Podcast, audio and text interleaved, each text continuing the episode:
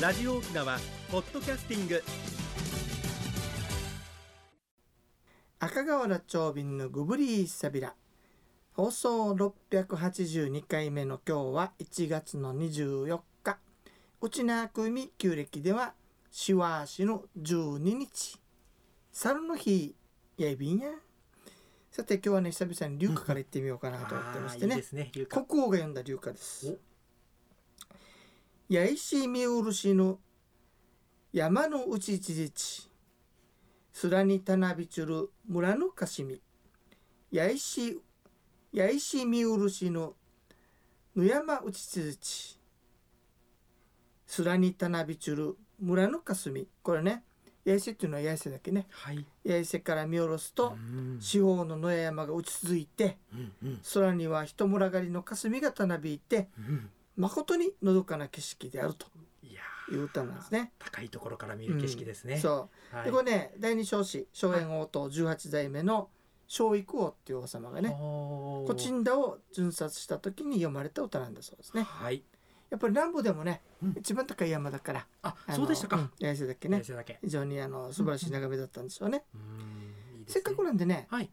荘育王っていきなり言われてもどんな王様か分かんないでしそょ。う。ピンとこないです。十八代なんですうんね。それでねはい女子代だからもうやがって終わるぐらいの人なんだけどね。はい。最高から2番目いあーでもだいぶ安定した時代でしたかね。やもうはい不安定な時代さあんも、不安定な時代に入ってますかもうもう。うん入ってるよ手前二代目から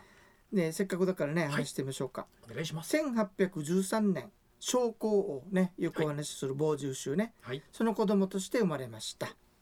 わらびなが海つくがに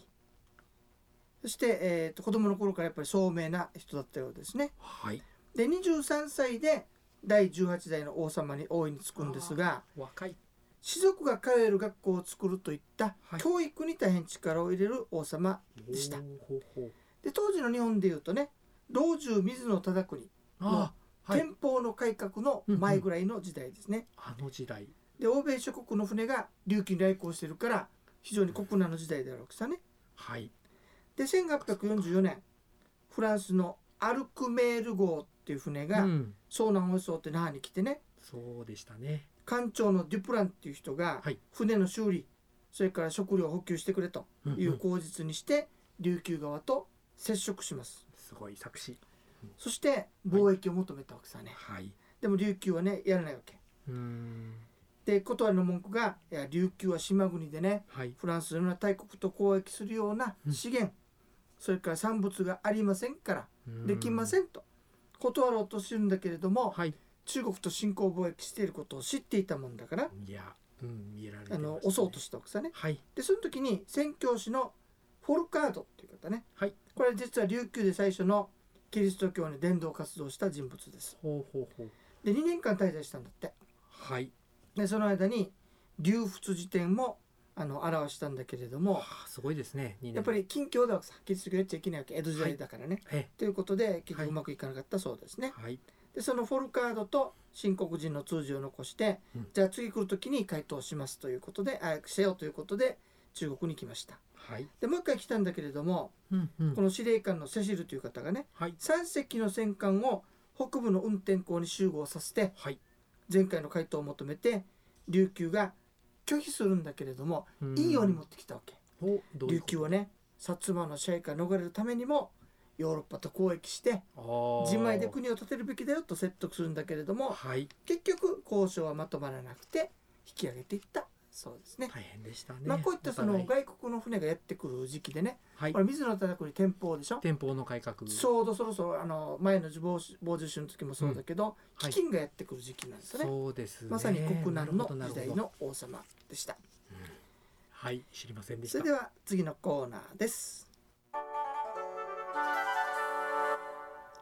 沖縄のなんだ引き続きうん小以降の話しましょうかね、すごい王様のように。はい。ちょうどね思います。その頃の薩摩の藩主がはい。島津成明といってあのはい瀬古丼にも出てくる、出てきたんだけれど名も前は。非常に解明的な人だったわけね、はい。それで琉球を通じてフランスとうん貿易しようというふうにも考えていたみたいへえ。それでねすごいですね。計画の中にはい。運転港に出島みたいなのを作ってほう。そこで貿易しようというあの考えもあったようでほうす。ほうほう。もしこれが実現してたらしてたら北部の歴史はだいぶ変わっただろうね。そうでしょうね。うんそれから1846年にははいイギリス船のサラマン号がやってきてね有名な難民の岩頂メガネかけてったもんだからさ、うんうんうん宣教師ベッテルハイムがやってきて8年間滞在します。すごいですねでこの人すごいい、のよ。うんあのやっぱり内縄口のペラペラだったんだろうね。というのは聖書をね、はい初めてはい内縄口に訳しへたえ留訳聖書も作ってますね。今もありますかねあります。でもやっぱりね、へえあの原本がね。えでもやっぱりええあのすごい妨害でうまくいかなくてそうです帰ねったんだけれども、はいその時にねはい中地基人というお医者さんがさはいあの首頭あるでしょ、首首頭相、ねはい首頭のやり方を首相実は接触しちゃいけなかったんだけど、はい医学っていうか密かに隠れてねはい動物の中で習ったそうですね、うんうん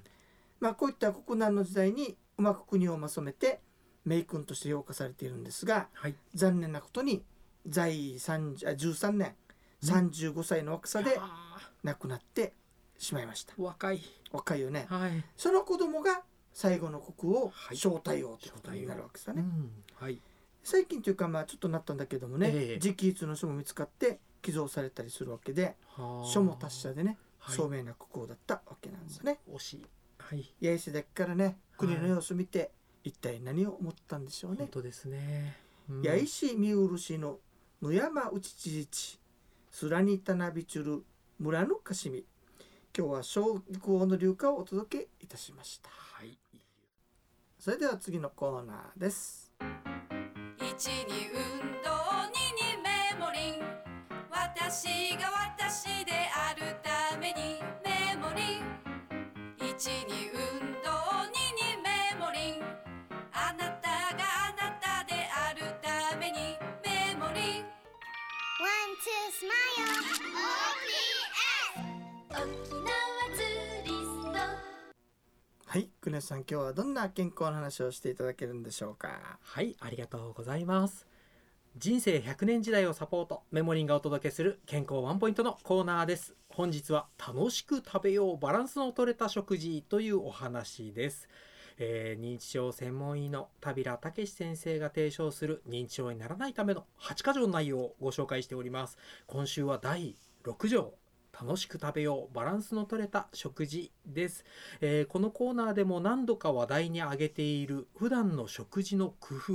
えー今日は田平先生が挙げているものだけ箇条書き風にまとめてみますそれではいきます新しいものを食べる塩分は取りすぎないカロリー控えめ発酵食品肉より魚新鮮野菜果物緑黄色野菜と海藻いりこなどの小魚と魚卵緑茶とコーヒーなどのポリフェノールとカテキン酒はほどほどにタバコはやめた方がいい以上です、えーもう一度聞きたい方はポッドキャストでも聞けますお試しください以上メモリンがお届けする本日の健康情報でしたはい、ありがとうございます、は今い日はね、はい長瓶が身にしみるまた食べ物の話ですけれどいえいえも私もあの、はいちょっとね自己気満足でになっすたのあが何でしょ新しいものを食べるとあるんだけれども、うえええええそえれっていうのは例えば残り物はあんまり食べない方がいいということ、そうです空気に触れる時間が長いと酸化してしまうとああそうするとと栄養が壊れてしまってたりなるとほどいうこともあったりするようです。はあはあはあはい、ですので新鮮なものを取りましょううんという意味での、じゃあお弁当とかに23日置いとって食うっていうのはあんま良くないわけだそうですねそれであれば空気に触れない工夫冷蔵庫あまり空気が、あの頻繁に入れ替わらなういんうんうん冷蔵庫とかに入れておくとまだいいんですけど,、あなるほどねはいええそういうのは注意してあーよくねそういえば長くなったら油も酸化するというからねそういうことですなねるほど特に揚げ物なんかは顕著ですね、うん、この間私ねもスーパーに行ったらね、はい愉快なおじさんが言ったのよあどういう方でしたあかのなんかやっぱり生活溢れてたけどさ、はい夜遅かったんでね、はい、あのほらよくスーパー半額になるじあゃない半額シール貼ってあったりねしますね20%だったのよ、ええええ今日遅いなと俺も思ってたんだけど、はいおじさん勇気があってさはい「2323おうこれ半額なら2」って言ってるわ けささあ生兄活貴やっのた知恵のでよあでもおい厨房あっさと思ったけいどやいでやいやいやもこれも考えたら、はい古くなってるから、はいじゃあもし気をつけるんであればすうんうぐん食もうべそるの日かのうちではい冷蔵庫に入れちゃうか入れてしまうかどっちってことになそうるわでけすだねね。はい全然健康な話じゃなかったんだ いけどえいえね。生活の知恵も大事です非常にあはいの、あの面白いおじさんだなって勇気があるなっていいういかですね。ねさはいすがうちのあのおじさんやさんいやいやいやいやこれは生活の知恵だと思います感動いたしました。はいはい、というわけで、はい皆さん今日もありがとうございました。ラジオでも聞いてくださいはい